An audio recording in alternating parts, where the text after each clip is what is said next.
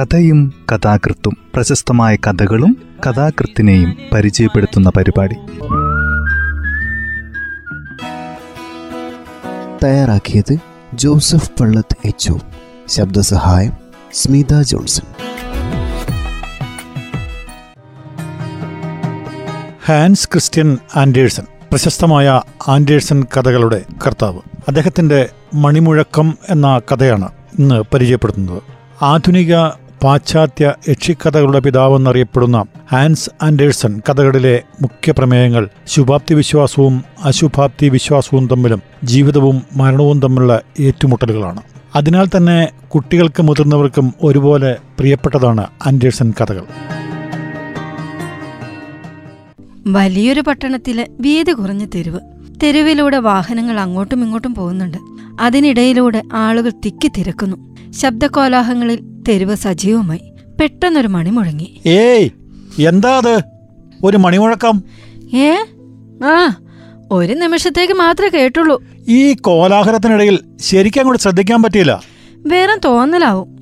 ഒരു പള്ളി മണിമുഴക്കം പോലെയാ തോന്നുന്നതേ. പള്ളിമണിയേക്കാളും വ്യക്തമായിട്ടാണ് തോന്നിയത്. അതെ ഒരു അത്ഭുതനാദം സന്ധ്യാമണി മുഴങ്ങി.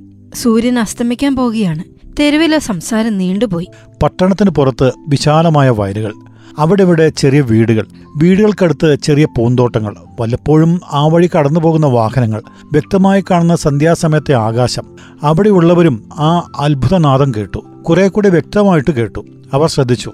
കാടിന്റെ ഉള്ളിലുള്ള ഏതോ പള്ളിയിൽ നിന്നാണ് ആ നാദം വരുന്നത്. അവരുടെ മനസ്സുകളിൽ ഒരു പ്രത്യേക ഭയഭക്തി ബഹുമാനം തോന്നാൻ തുടങ്ങി. ദിവസങ്ങൾ കടന്നുപോയിക്കൊണ്ടിരുന്നു. ഇടയ്ക്കിടെ വിസ്മയധ്വനി ഉയരുന്നുണ്ടായിരുന്നു. പതുക്കെ മണിനാദം ആളുകൾക്കിടയിൽ ചർച്ചാ വിഷയമായി. ആ കാടിനുള്ളിൽ എവിടെയെങ്കിലും ഒരു പള്ളി ഉണ്ടാകും. ഇത്രയും മധുരതരമായ ശബ്ദം പള്ളി മണിൽ നിന്നാകാനേ തരവുള്ളൂ. നമുക്കൊന്ന് തിരഞ്ഞാലോ? അവർ പുറപ്പെട്ടു. പണമുള്ളവർ വാഹനത്തിൽ യാത്ര തിരിച്ചു. പാവപ്പെട്ടവർ നടന്നുപോയി. കാടിനുള്ളിലൂടെയുള്ള നടത്തം ബുദ്ധിമുട്ടുള്ളതായി തീർന്നു. എങ്കിലും നടന്നു. അപരിചിതമായ വഴിയിലൂടെ നടന്ന് അവർ ഒരു പഞ്ഞിമരച്ചോട്ടിലെത്തി. എല്ലാവരും അവിടെ വിശ്രമിച്ചു. പഞ്ഞിമരത്തിന്റെ നീളമുള്ള ശിഖരങ്ങൾ അവർക്ക് മുകളിൽ കാടിന്റെ പച്ചപ്പ് പുതപ്പിച്ചു. ഇതിനിടയിൽ പട്ടണത്തിൽ നിന്ന് ഒരു വഴിവാണിഭക്കാരൻ അവിടെ എത്തി അയാൾ അവിടെ ഒരു കൊച്ചു കട വെച്ച് കെട്ടി. താമസിയാതെ മറ്റൊരു വഴിവാണിഭക്കാരനും അവിടെ എത്തി അയാൾ ഒരു മരക്കഷ്ണം കുത്തി നിർത്തി അതിലൊരു മണി കെട്ടിയിട്ടു. മണിയിൽ മണിക്കോലുകൾ ഉണ്ടായിരുന്നില്ല. വെള്ളം വീഴാതിരിക്കാൻ മണിയുടെ മുകളിൽ ഒരു കവചമുണ്ടായിരുന്നു. കാട് കൂടുതൽ ഇരുളാൻ തുടങ്ങിയിരുന്നു. മൂന്നു പേരൊഴികെ മറ്റുള്ളവരെല്ലാം അത്ഭുതനാഥത്തിന്റെ തിരച്ചിൽ മതിയാക്കി തിരിച്ചു പോന്നു.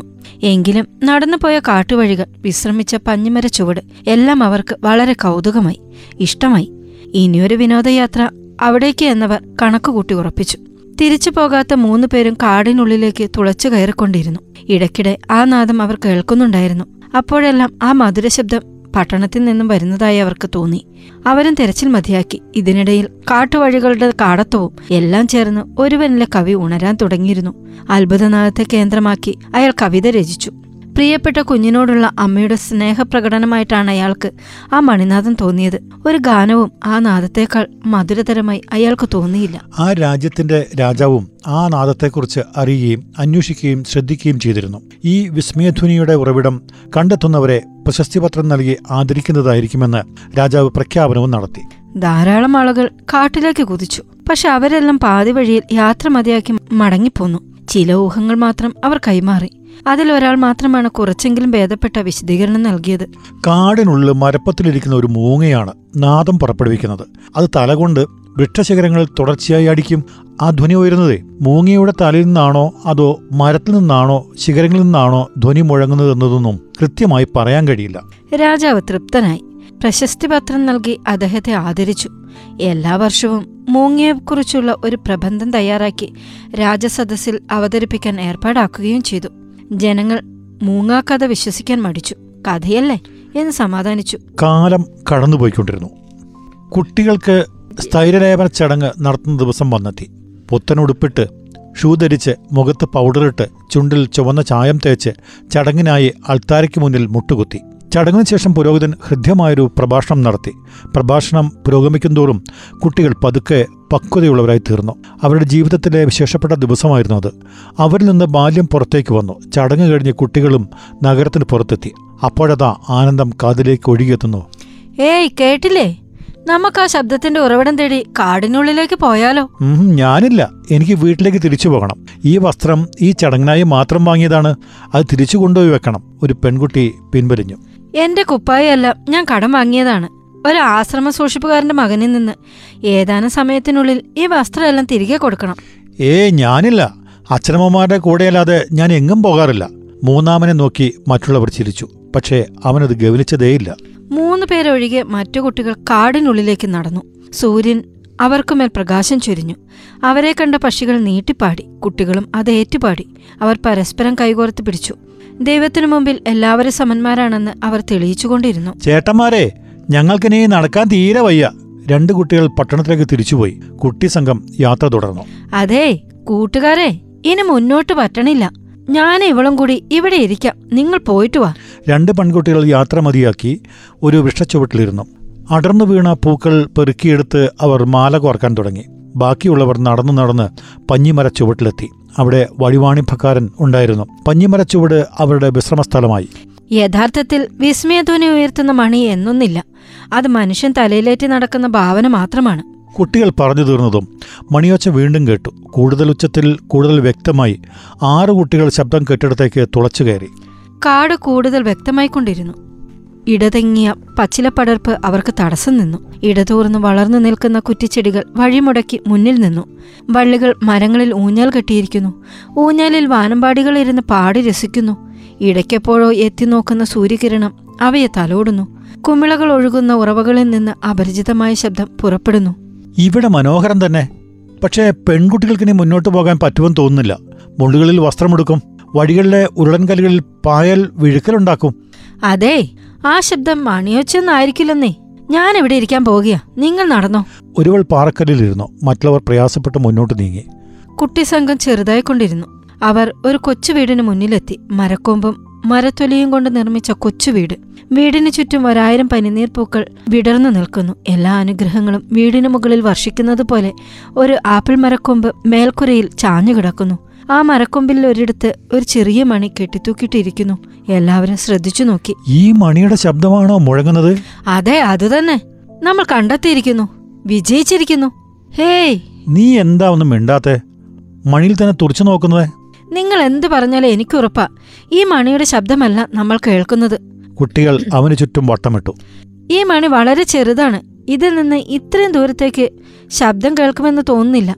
പിന്നെ ഈ ചെറിയ മണിനാദം നമ്മൾ കേട്ട ആ നാദത്തിന്റെ അത്രയും മാധുര്യമുള്ളതല്ല. നീ മാത്രം ഇങ്ങനെ വേറിട്ട്? അതെ അവൻ വേറിട്ട് ചിന്തിക്കും. അവനൊരു രാജാവിന്റെ മകനാണ്. സുഹൃത്തെ ഞങ്ങൾ ഈ യാത്ര ഇവിടെ അവസാനിപ്പിക്കുകയാണ്. ഈ കൊച്ചു മണിനാദത്തിൽ ഞങ്ങൾ തൃപ്തരാണ്. ഇനി നിനക്ക് ഒറ്റയ്ക്ക് മുന്നോട്ട് പോകാം. എല്ലാ ആശംസകളും. വനാന്തരത്തിലൂടെ രാജാവിന്റെ മകൻ നടന്നു. പല പല കാഴ്ചകൾ തിരിച്ചറിവുകൾ തീരുമാനങ്ങൾ അവന്റെ മനസ്സ് നിറഞ്ഞുകൊണ്ടിരുന്നു. പെട്ടെന്ന് കുറ്റിച്ചെടികൾക്കിടയിൽ നിന്ന് ഒരു കിരുകിറ ശബ്ദം ആരോ വരുന്നുണ്ട്. അവൻ ശ്രദ്ധിച്ചു. ഒരു കുട്ടി രാജാവിന്റെ മകന് മുന്നിൽ വന്നു നിന്നു. ചെറിയ കുപ്പായം ധരിച്ചിരിക്കുന്നു. കീറിയ ഷൂ ഇട്ടിരിക്കുന്നു. അല്ല നമ്മൾ ഒരുമിച്ച് സ്ഥൈര്യലേപന ചടങ്ങിന്? ചടങ്ങിന് കടം വാങ്ങിയ ബൂട്ടും കുപ്പായവും തിരികെ കൊടുക്കാൻ പോയ കുട്ടി അല്ലേ? അതെ അത് ഞാൻ തന്നെ. ആ നാദം എന്നെ വല്ലാതെ ആകർഷിച്ചിരിക്കുന്നു. ഇനി നമുക്ക് ഒരുമിച്ച് യാത്ര തുടരാൻ കൂട്ടുകാരാ. എന്നാൽ ആ കുട്ടി അത് നിരസിച്ചു. അവന് നാണമായിരുന്നു. രാജാവിന്റെ മകനോടൊപ്പം യാത്ര ചെയ്യാൻ അവന്റെ വേഷം മതിയാവില്ലെന്ന് അവന് തോന്നി. പിന്നെ രാജാവിന്റെ മകൻ നടക്കുന്ന വേഗത്തിൽ നടക്കാൻ കഴിയില്ലെന്നും അവൻ വിചാരിച്ചു. നന്ദിയുണ്ട് കൂട്ടുകാരാ. പക്ഷെ വേണ്ട. നമുക്ക് വ്യത്യസ്ത വഴികളിലൂടെ യാത്ര തുടരാം. ആ കുട്ടി കാടിന്റെ ഇരുളിലേക്ക് നീങ്ങി. അവന്റെ ചെറിയ വസ്ത്രം മുള്ളുകൊണ്ട് കീറിയിരുന്നു. ശരീരത്തിൽ അവിടെ ഇവിടെ മുള്ളു തറഞ്ഞ് ചോര വാർന്നിരുന്നു. എന്നാലും ലക്ഷ്യത്തിലേക്ക് അവൻ നീങ്ങിക്കൊണ്ടേയിരുന്നു. രാജാവിന്റെ മകനും മുൾപ്പടർപ്പുകളിലൂടെ നീങ്ങേണ്ടി വന്നു. മുള്ളുകൊണ്ട് അവന്റെ ദേഹവും മുറിഞ്ഞു. എന്നാൽ അവന്റെ വഴികളിലുടനീളം സൂര്യൻ പ്രകാശം പരത്തിക്കൊണ്ടിരുന്നു. ഈ ലോകത്തിന്റെ ഏതറ്റം വരെ പോകേണ്ടി വന്നാലും ആ നാദത്തിന്റെ ഉറവിടം ഞാൻ കണ്ടെത്തും. അവന് ദൃഢനിശ്ചയം കൂട്ടിനുണ്ടായിരുന്നു. അവന്റെ യുവത്വം അതിന് പാകപ്പെട്ടതുമായിരുന്നു. രാജാവിന്റെ മകൻ യാത്ര തുടർന്നുകൊണ്ടേയിരുന്നു. മരക്കൊമ്പിൽ ചാടിച്ചാടി തൂങ്ങിയാടി ഇളിച്ചുകെട്ടി നടന്ന കുരങ്ങന്മാർ അവനെ കണ്ടു. അവറ്റകൾ അവനെ നോക്കി ഗോഷ്ടി കാട്ടി പല്ലിടിച്ചു. ദേ അവനെ അടിച്ചു താഴെയിട്ടാലോ? ഒരു രാജാവിന്റെ മകനാണവൻ. കുരങ്ങന്മാർ ആലോചിച്ചു. എങ്കിലും ഒന്നും ചെയ്തില്ല. അവർ മറ്റൊരു മരക്കൊമ്പിലേക്ക് ചാടി കയറിപ്പോയി. രാജാവിന്റെ മകൻ വീണ്ടും മുന്നോട്ട് നീങ്ങി.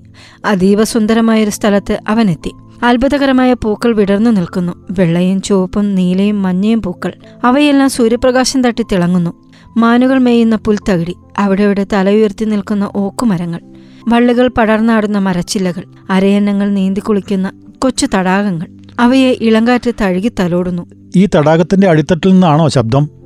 രാജാവിന്റെ മകന്റെ ഊഹം ശരിയാണെന്ന് സ്വയം തീരുമാനിക്കും മുമ്പ് കാടിന്റെ നിഗൂഢതയിൽ നിന്ന് വീണ്ടും ആ നാദം കേട്ടു. അന്തരീക്ഷമെല്ലാം കനൽക്കട്ട നിറമായി തീർന്നു. സൂര്യൻ അസ്തമിക്കാറായിരിക്കുന്നു. അവൻ പുൽത്തകടിയിൽ മുട്ടുകുത്തി പ്രാർത്ഥന നിരതനായി. ഞാൻ തേടി വന്നത് എനിക്ക് കണ്ടെത്താനായില്ല. ഇതാ സൂര്യൻ അസ്തമിക്കാൻ ഇനി ഏതാനും നിമിഷങ്ങൾ മാത്രം. രാത്രിയുടെ കറുപ്പ് കൂടുകയാണ്. എനിക്ക് ഒരിക്കൽ കൂടി ആ അസ്തമയ സൂര്യനെ കാണണം. അവൻ ഒരു വലിയ പാറയുടെ മുകളിലേക്ക് കയറാൻ തുടങ്ങി. ഇഴഞ്ഞു കിടന്നിരുന്ന വള്ളികളിൽ പിടിച്ച് തൂങ്ങി മേൽപോട്ട് പൊന്തി. മഞ്ഞു പൊതിഞ്ഞു കിടന്നിരുന്ന കല്ലുകളിൽ ചിലത് കാൽ തട്ടി അടർന്ന് താഴേക്ക് വീണു. വള്ളികൾക്കിടയിൽ വളഞ്ഞു പുളഞ്ഞു കിടക്കുന്ന പാമ്പുകളെ നോവിക്കാതെ ശ്രദ്ധിച്ചു കയറി പാറ മുകളിലെത്തി. അതാ സൂര്യൻ മറയുന്നു. ഉയരത്തു നിന്നുള്ള നേർക്കാഴ്ച അവനെ അതിശയിപ്പിച്ചു. മനോഹരമായ കടൽ അവളുടെ കൈനീട്ടി തീരത്തെ തൊടുന്നു. ചക്രവാളത്തിൽ ആകാശവും കടലും സന്ധിക്കുന്നു. അതിനിടയിൽ ഒരു സക്രാരി പോലെ വർണങ്ങളിൽ പൊതിഞ്ഞ് സൂര്യൻ. കടലും കാടും മധുരതരമായ ഗാനം പൊഴിക്കുന്നു. അവന്റെ ഹൃദയവും ആ പാട്ടിനൊപ്പം ചേർന്ന് പാടി. പ്രകൃതിയെല്ലാം ദേവാലയം പോലെ മരങ്ങളും കാർമേഘങ്ങളും തൂണുപോലെ പൂക്കളും പുൽത്തകിടിയും പള്ളിയിലെ പരവതാനി പോലെ. ഈ കപ്പേള സ്വർഗമല്ലാതെ മറ്റെന്താണ്? ചുവന്ന വർണങ്ങൾ മങ്ങി സൂര്യൻ മാഞ്ഞു. ആകാശത്ത് കോടിക്കണക്കിന് നക്ഷത്ര തിളക്കം രാജാവിന്റെ മകൻ കോടി ദീപം കത്തുന്ന സ്വർഗത്തിലേക്ക് കൈകൾ ഉയർത്തി. പിന്നെ കാട്ടിലേക്ക് കടലിലേക്ക്. ആ സമയത്ത് അവന്റെ വലതുവശത്തു കൂടി ഒരു കുട്ടി കടന്നു വന്നു. അത് അവനായിരുന്നു ആ പാവം കുട്ടി. സ്വയം കണ്ടെത്തിയ പാതയിലൂടെ മുന്നേറി രാജാവിന്റെ മകൻ എത്തിപ്പെട്ടെടുത്തു തന്നെ ആ കുട്ടിയും എത്തി. രാജാവിന്റെ മകൻ പാറയിൽ നിന്നിറങ്ങി അവന്റെ അരികിലേക്ക് ഓടിയെടുത്തു. പ്രകൃതിയാകുന്ന ദേവാലയത്തിൽ കവിത തുളുമ്പുന്ന അന്തരീക്ഷത്തിൽ അവർ പരസ്പരം കൈകോർത്തു നിന്നു. അപ്പോൾ അത് ആ നാദമുയർന്നു കൂടുതൽ മാധുര്യത്തോടെ. പരിശുദ്ധാത്മാക്കൾ അവർക്കു ചുറ്റും കറങ്ങി. ആത്മാക്കളുടെ മനസ്സ് സന്തോഷം കൊണ്ട് നിറഞ്ഞു. കഥ ഇവിടെ അവസാനിക്കുന്നു. ആൻഡേഴ്സൺ കഥകൾ വളരെ പ്രശസ്തമാണ്. ആയിരത്തി തൊള്ളായിരത്തി മുപ്പത്തഞ്ച് നാൽപ്പത്തൊന്ന് കാലത്തെ ടൈൽസ് ടോൾഡ് ഫോർ ചിൽഡ്രൻ എന്ന പേരിൽ ആറ് പുസ്തകങ്ങളായി തന്നെ ലോകപ്രസിദ്ധനാക്കിയ കുട്ടിക്കഥകളും പ്രസിദ്ധീകരിച്ചിട്ടുണ്ട് അദ്ദേഹം. സ്റ്റോറീസ് എന്ന പേരിൽ ആയിരത്തി എണ്ണൂറ്റി അൻപത്തിരണ്ട് അമ്പത്തിമൂന്നിൽ രണ്ട് പുസ്തകങ്ങൾ ആയിരത്തി എണ്ണൂറ്റി അൻപത്തിയെട്ട് എഴുപത്തിരണ്ട് കാലത്തെ ടൈൽസ് ആൻഡ് സ്റ്റോറീസ് എന്ന പേരിൽ പതിനൊന്ന് സമാഹാരങ്ങൾ എന്നിവയും പുറത്തിറക്കി.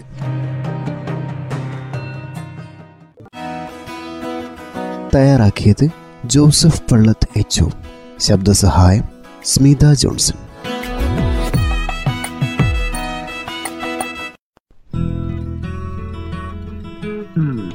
കഥയും കഥാകൃത്തും പ്രശസ്തമായ കഥകളും കഥാകൃത്തിനെയും പരിചയപ്പെടുത്തുന്ന പരിപാടി.